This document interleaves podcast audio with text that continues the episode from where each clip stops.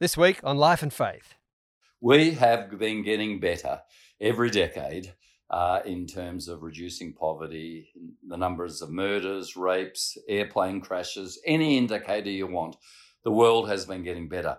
We get compassion fatigue because the news only actually brings to us the, the, the terrible things. So we lose perspective and we think nothing is changing. I am not making a difference. My donation didn't make a difference, and we give up. Perspective nourishes hope. We have entered into an amusing ourselves to death moment in history. It doesn't make sense to me. If there is God, God's supposed to be free. I was 100% sure that I was sacrificing on the altar of truth my only chance for happiness in this world. Miracles don't necessarily change anybody's mind, they just get their attention.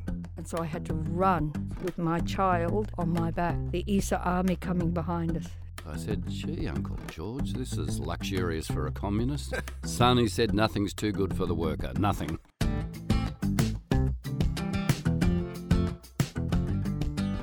Welcome to Life and Faith from CPX. I'm Simon Smart. And I'm Natasha Moore. And today we welcome back to the podcast. He's joined us a few times before, our colleague and the man described as Australia's favourite social justice activist, Tim Costello. Welcome, Tim.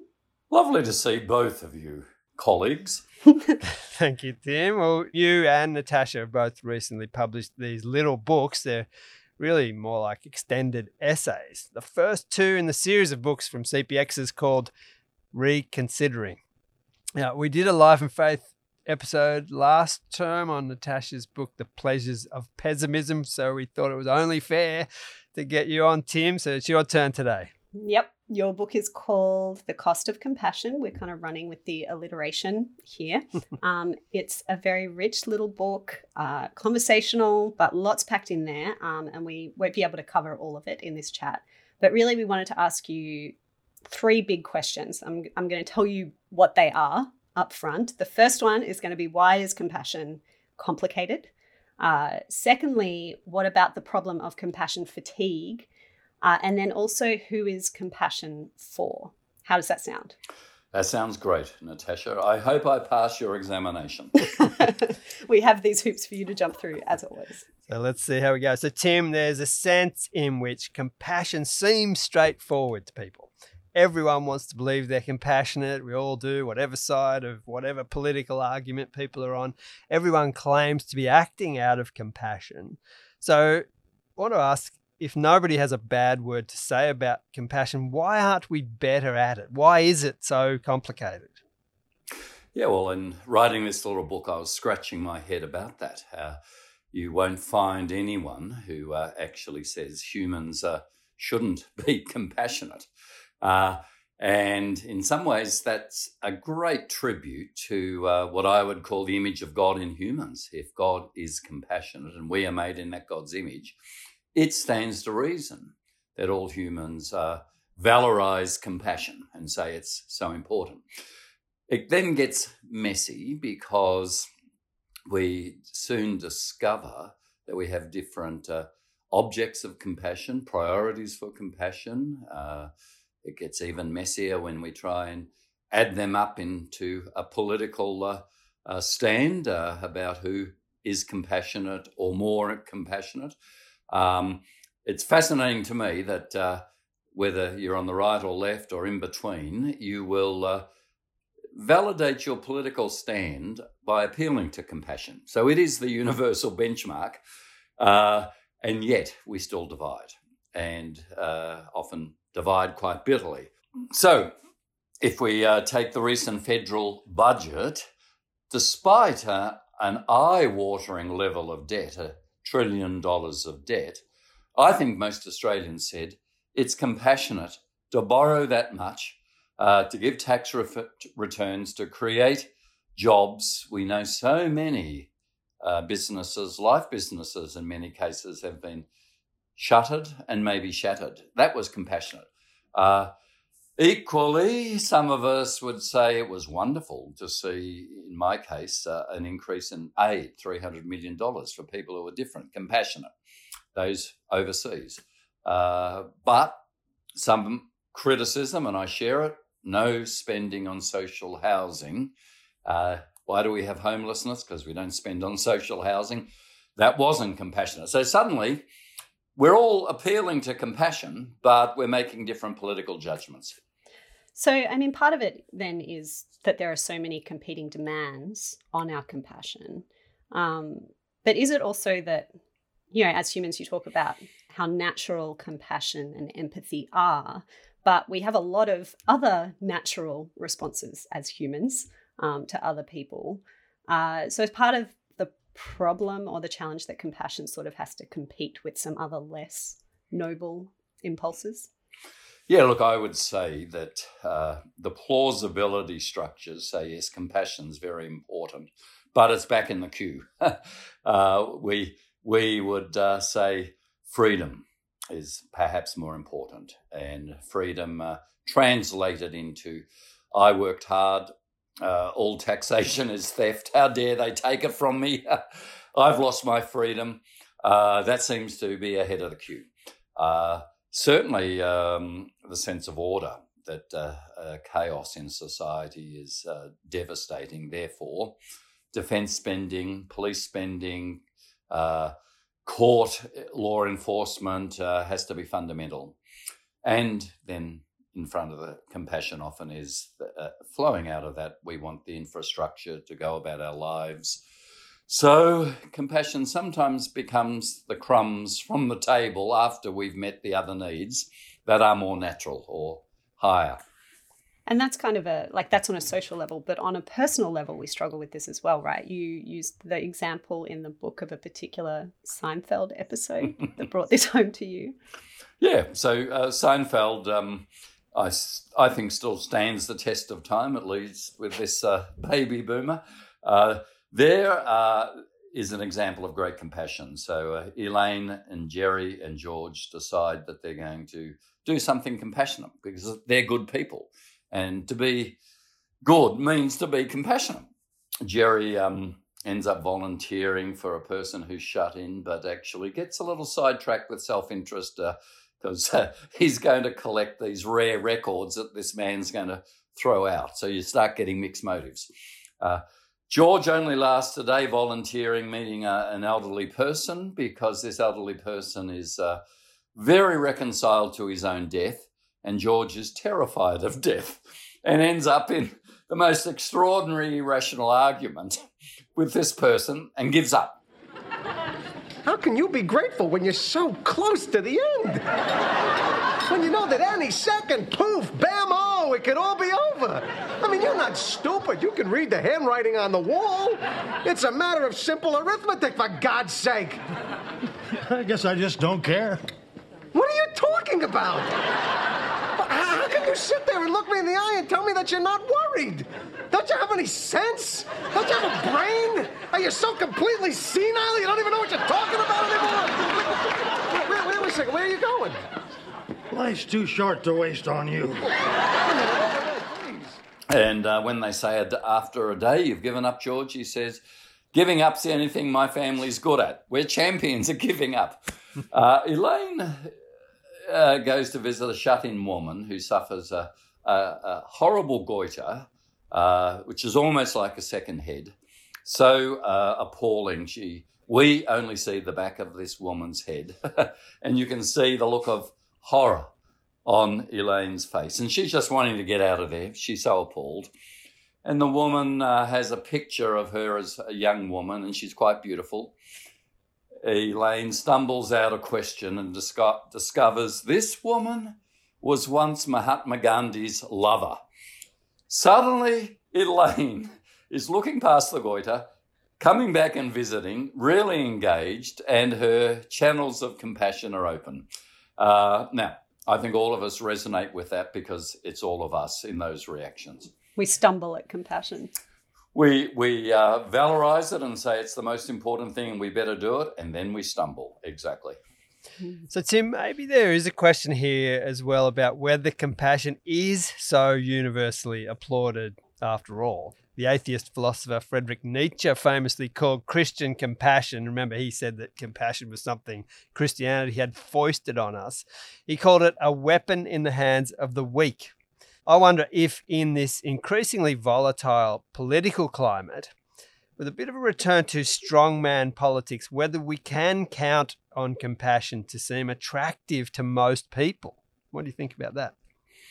Yeah, look, I think Friedrich Nietzsche was the most uh, consistent and ruthless voice, not just attacking Christianity, but the notion that if God is dead, as was largely true in Europe of his time, you cannot bank the morals that comes from God being alive.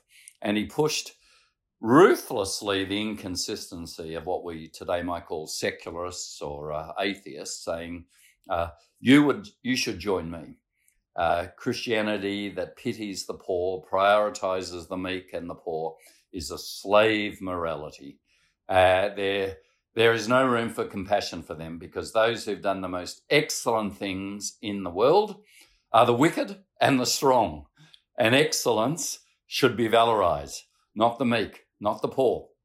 So uh, I uh, haven't heard today secularists actually valorizing uh, Nietzsche's uh, wicked and strong. They still borrow uh, against Nietzsche what I would say are quite profoundly Christian values and I call it the great reversal in my little booklet, The Cost of Compassion. The reversal where not the strong and the great are put on a pedestal, but the weak and the poor. So uh, I think you're right. I think authoritarian populist leaders, often ethno authoritarian populist leaders, are saying compassion ends with us. And uh, it doesn't include even those of us who might be the wrong caste, the wrong color, the wrong gender, the wrong sexuality. I think we are seeing that. So is the great reversal still with us, even though people might not be as sort of sold up to institutional religion? But uh, is there a sort of a way in which that remains attractive? I mean, it's certainly counterintuitive. Yes, it still is. Uh, I, there, there, are very few authoritarian leaders that uh, speak in Friedrich Nietzsche's idiom. as as inexorably relentless as he was, I think Nietzsche was actually spot on. Uh, so um, that great reversal is still with us. It still is the imprint of how we largely talk. But when you hear language that essentially scapegoats others, uh, we've heard with uh, Donald Trump, it's Muslims, it's blacks. He won't. Uh, he won't uh, uh, criticize white supremacists. We saw that in the debate. You see, it's being eroded. This great reversal, which was so powerful, is actually starting to look like it's built on sand, not on stone, the stone of what Jesus taught.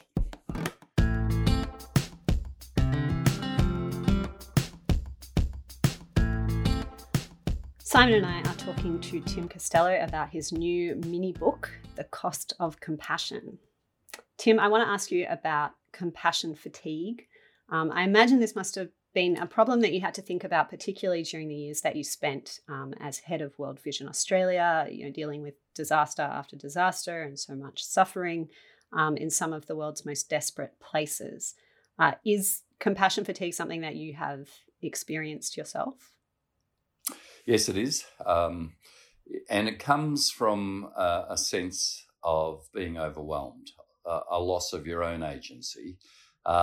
When you uh, show compassion, you often idealize it in your own mind, saying, I can change this situation, I can bring hope, I can bring comfort.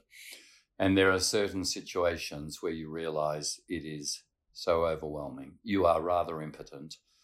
And there's almost a resentment. Why did I even bother? And they don't even deserve me. um, and that compassion fatigue, I think, is really dangerous because it starts to deny your own humanity, in the the spark of God. Is there a, what's the antidote to that? What have you found to be helpful? Um, acknowledging the reality of those feelings. Uh, I sometimes am giving a speech in a happy situation unrelated to any World Vision work or humanitarian disaster I visited. And without warning, I'll find myself in tears. And the listeners will go, That's odd. What's he crying about? And I'm crying because I've seen the image of um, a woman in Sudan who got raped. And I talk about my first uh, disaster in Sudan, Darfur, in this booklet, The Cost of Compassion. Uh, and I realize that uh, I am feeling a, a tangle of emotions guilt, did I do enough? Impotence, I left, she had to stay. Uh, trauma, I think the tears, uh, you build around your uh, emotions a wall, going, what you've seen others haven't seen, and therefore you can't be angry at them that they don't understand. So you build a wall, but you discover that the walls leak, they hemorrhage. Mm. And I think um, acknowledging that reality is the first step to dealing with compassion fatigue. Secondly, acknowledging that you're not the Messiah. you're you're limited and you can only do what you can do. And far worse, to give up and be resentful than to, in a limited way, still go on caring. Uh, that those steps are really important to overcoming compassion fatigue. And I mean, you're talking about experiencing this um, in a position where, you know, if, if anyone can do anything about it, it's kind of you're at the head of this organization that is doing something. Um, whereas for most of us, you know, with our daily news intake, we have all this information about what people are suffering all over the world and you know there is the the limits to what we can do are so um, tight. Uh, what advice do you have for people about kind of news intake and you know like if is is that a cause of compassion fatigue? What can we do about it? Should we take in less of it or do we need to expand our compassion somehow to encompass everything? Uh, no I, I think um, we need to get perspective. The perspective, and there's a wonderful book called Factfulness, which shows that we have been getting better every decade uh, in terms of reducing poverty, the numbers of murders, rapes, airplane crashes, any indicator you want. The world has been getting better. We get compassion fatigue because the news only actually brings to us the, the, the terrible things. So we lose perspective and we think nothing is changing. I am not making a difference. My donation didn't make a difference, and we give up. Perspective nourishes hope and nourishes optimism that is based on the fact that things are getting better and the support uh, that is given does make a difference. Um, that's why I talk about in this little booklet uh, uh, all of our dilemmas of walking past a homeless person on the street. And we all know that if we throw them some money, it might go on alcohol or drugs.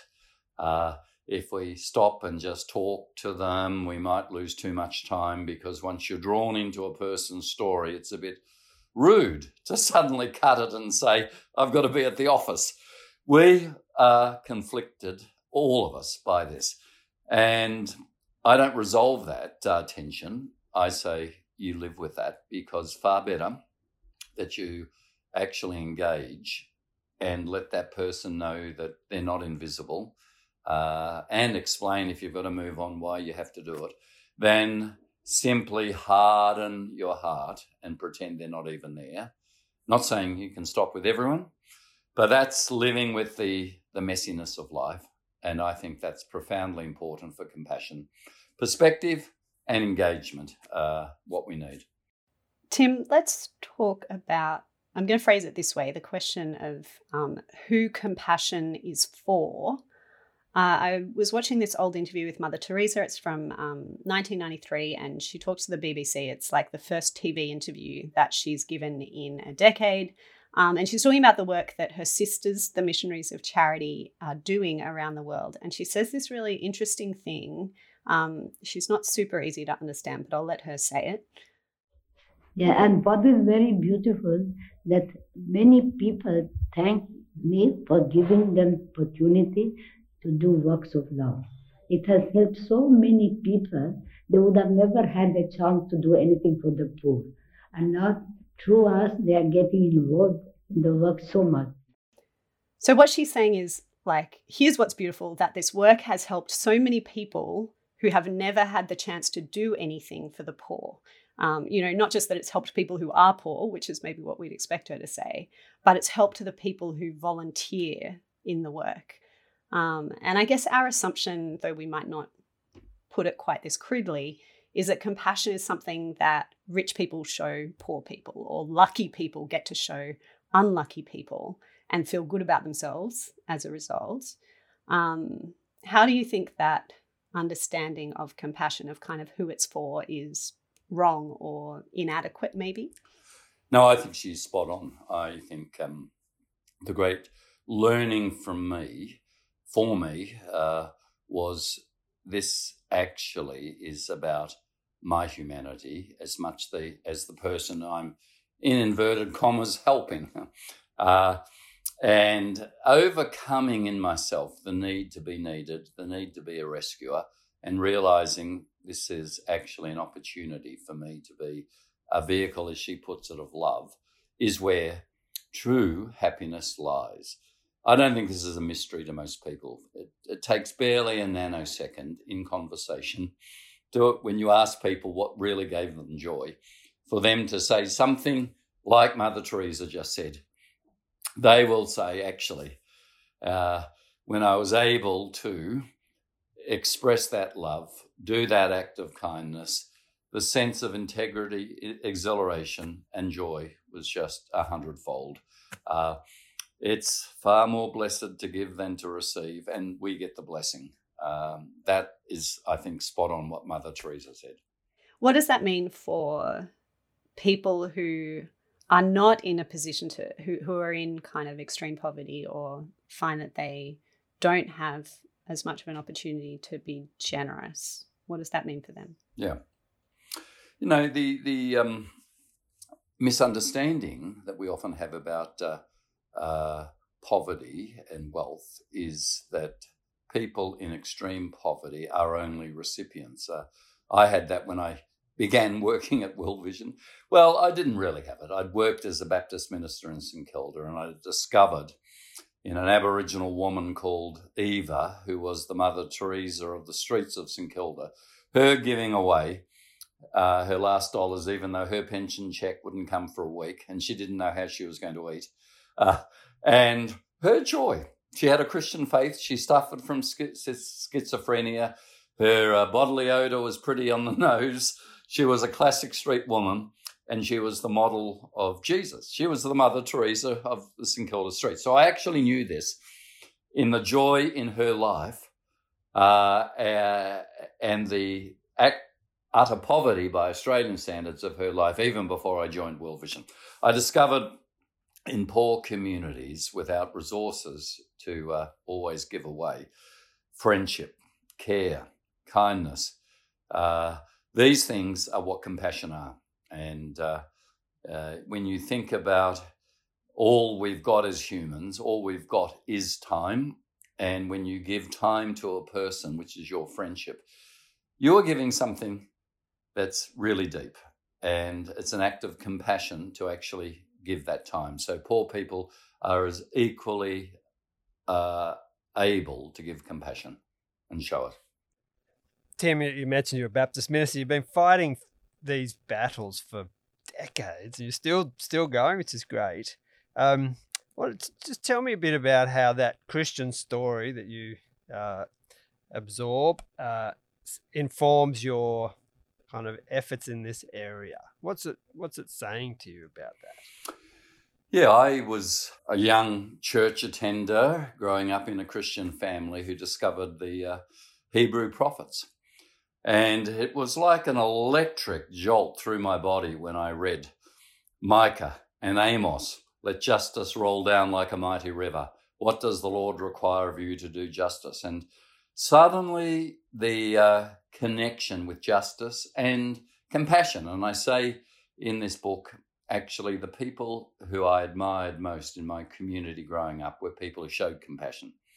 They were the men who paid the bills and did the uh, renovations on a, uh, as we called them, deserted wife who had kids home back then, uh, or someone who was a widow. Uh, and I remember as a young person just being so profoundly shaped and moved by that compassion, then connecting it to the Hebrew prophets, then actually understanding that Jesus and the Apostle Paul stood in the shoes of those prophets that they weren't some separate category.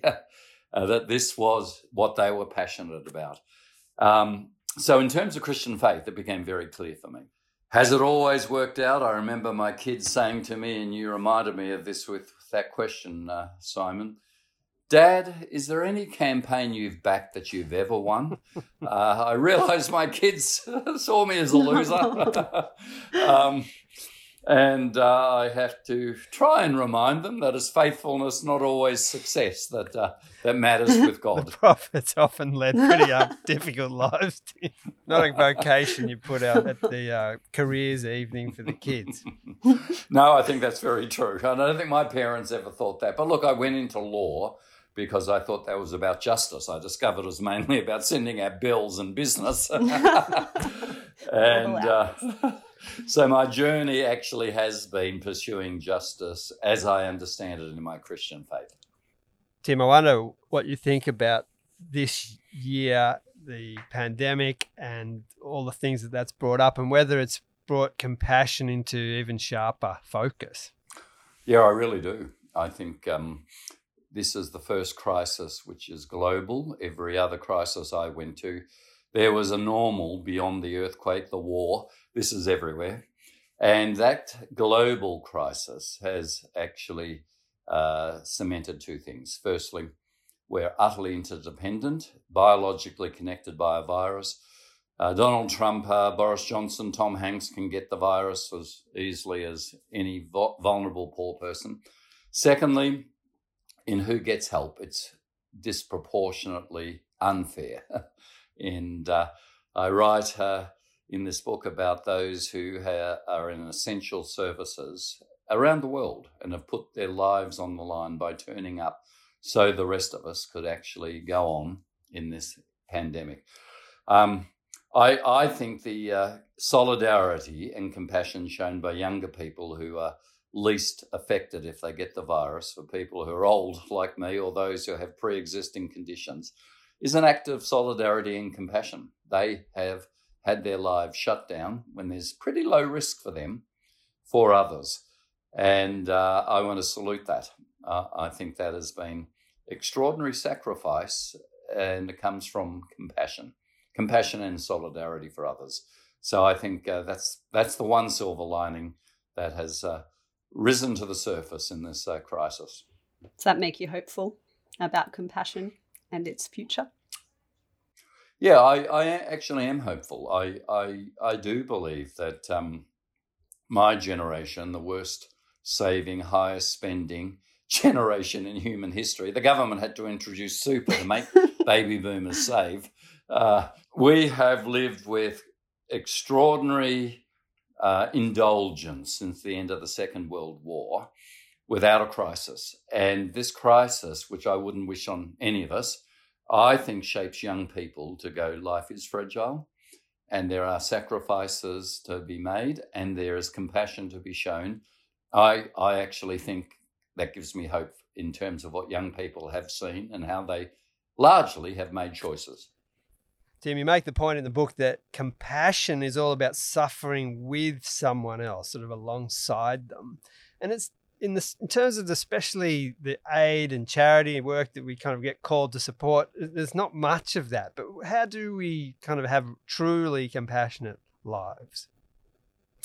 Yeah i think uh, most of us feel empathy and uh, talking about seinfeld we laughed at the the, the shallowness of that empathy. Uh, compassion is more than empathy it's actually suffering with. Compassion is also more than just empathy for people who are like us who we share a culture with. It's actually a common humanity and people who are different. And to suffer with them is beyond uh, an expression of, uh, you know, what might be on our social media platforms. It's uh, to give, which might hurt us. It is to find the time to, if we if we're able to, uh, sit with, listen, give time. I discovered in uh, development work that the most profound part of it isn't the hardware, the well, the school, the health clinic, it's the software. It's coming alongside, sitting with, listening, saying, I know your name, and God knows your name. I'm looking into your eyes. I'm not walking away. That actually is much more profound than just the hardware of whatever aid comes in. And I think that's what suffering with means.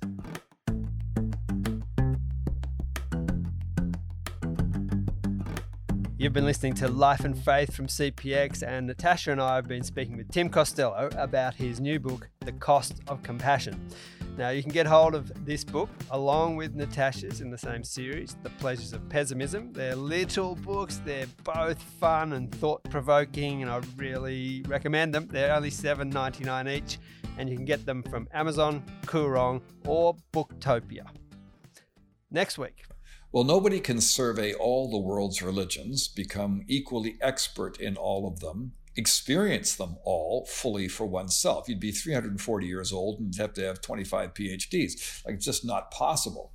And anyone who tries to tell you that their religion is better than everybody else's religion in the world is overclaiming. Nobody can know that. No human being can know that.